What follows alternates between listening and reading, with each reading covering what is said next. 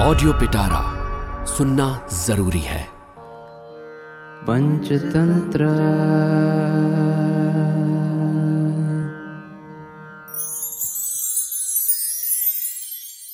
संपूर्ण पंचतंत्र का तीसरा तंत्र काकोलू कियम और हम पहुँच चुके हैं कहानी नंबर दस पर जिसका नाम है भेद बताने का फल। किसी नगर में देवशक्ति नाम का एक राजा रहता था। उसका पुत्र अपने पेट रूपी बाम्बी में रहने वाले सांप के कारण प्रतिदिन प्रत्येक अंग से दुबला होता जा रहा था। अनेक उपायों से अच्छे वैद्यों द्वारा अच्छी से अच्छी दवाइयों से चिकित्सा करने पर भी वो स्वस्थ नहीं हुआ। तब वो राजपुत्र दुखी होकर दूसरे देश में चला गया। वहाँ किसी नगर में भिक्षा मांगकर रात को एक बड़े देवालय में समय बिताने लगा। उसी नगर में बली नाम का राजा रहता था। उसकी दो जवान कन्याएँ थीं। वे प्रतिदिन सूर्योदय में पिता के पास जाकर नमस्कार करती थीं।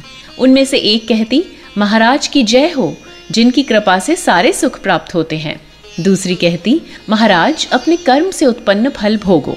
ये सुनकर क्रोधपूर्वक राजा बोला, मंत्री, इस कड़वा बोलने वाली राजकुमारी का विवाह किसी विदेशी पुरुष से कर दो, जिससे अपने किए कर्म का फल यही भोगे। बहुत अच्छा। कहकर मंत्री ने राजकुमारी का विवाह उस देव मंदिर में रहने वाले राजपुत्र से कर दिया। वो भी प्रसन्न मन से उस देववत पति को पाकर दूसरे देश को चली गई। बहुत दूर किसी देश में तालाब के किनारे पर राजपुत्र को जगह की रक्षा के लिए नियुक्त करके स्वयं उन सखियों के साथ घी, तेल, लवण आदि खरीदने चली गई। सारी चीज़ें खरीद कर जब वो आने लगी, तब तक राजपुत्र एक बाम्बी के ऊपर सिर रखकर सो गया। तब उसके पेट के अंदर रहने वाला सांप बाहर निकलकर सांस लेने लगा। उसी समय बाम्बी से दूसरा सांप भी निकलकर ऐसा ही करने लगा। तब एक दूसरे को देखने पर क्रोध से लाल आँखें करके बाम्बी के अंदर वाले सांप ने कहा, अरे दुरात्मन, तुम इस सुंदर राजपुत्र को क्यों दुख दे रहे हो? तब पेट में रहने वाला सांप बोला, अरे तुझ दुरात्मा ने भी तो इस बाम्बी के अंदर रखे हुए सोने से भरे दो कलश दूषित किए हुए हैं। इस प्रकार उन दोनों ने एक दूसरे का भेद खोला। फिर बाम्बी के अंदर वाला सांप पेट में रहने वाले से बोला ओ दुरात्मन, तुम्हारी ये औषधि क्या कोई नहीं जानता कि पुरानी राई की मथी हुई कांजी के पानी से तुम नष्ट हो जाओगे? तब पेट में रहने वाला सांप बोला, क्या तुम्हारी इस औषधि को कोई नहीं जानता कि गर्म पानी या गर्म तेल डालने से तुम्हारा नाश हो जाएगा? वो राजकन्या पेड़ की ओट से उन दोनों के भेद की बातें सुन रही थी। उसके बाद उसने वैसा ही उपचार करके अपने स्वामी को निरोग कर लिया और बाद में सांप का विपुल धन लेकर उसके साथ अपने देश चली गई। वहाँ माता पिता तथा स्वजनों से पूजित हो, यथेच्छ भोगों को प्राप्त करके सुख से रहने लगी।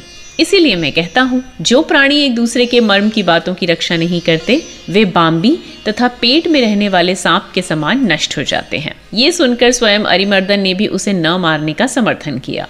इस प्रकार शरणागत की रक्षा के काम को देखकर, मन ही मन हंसकर, रक्ताक्ष ने कहा बहुत दुख की बात है कि तुम सबने अन्याय करके स्वामी का विनाश कर दिया। कहा भी है, जहाँ अपूज्य पूजे जाते हैं और पूज्यों का निरादर होता है, वहाँ ये तीन उपद्रव होते हैं, अकाल, मरण और भय।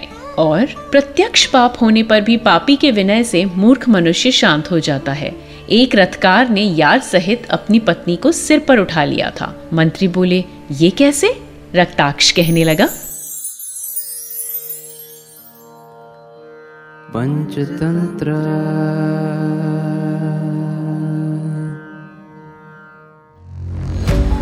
ऑडियो पिटारा सुनना ज़रूरी है।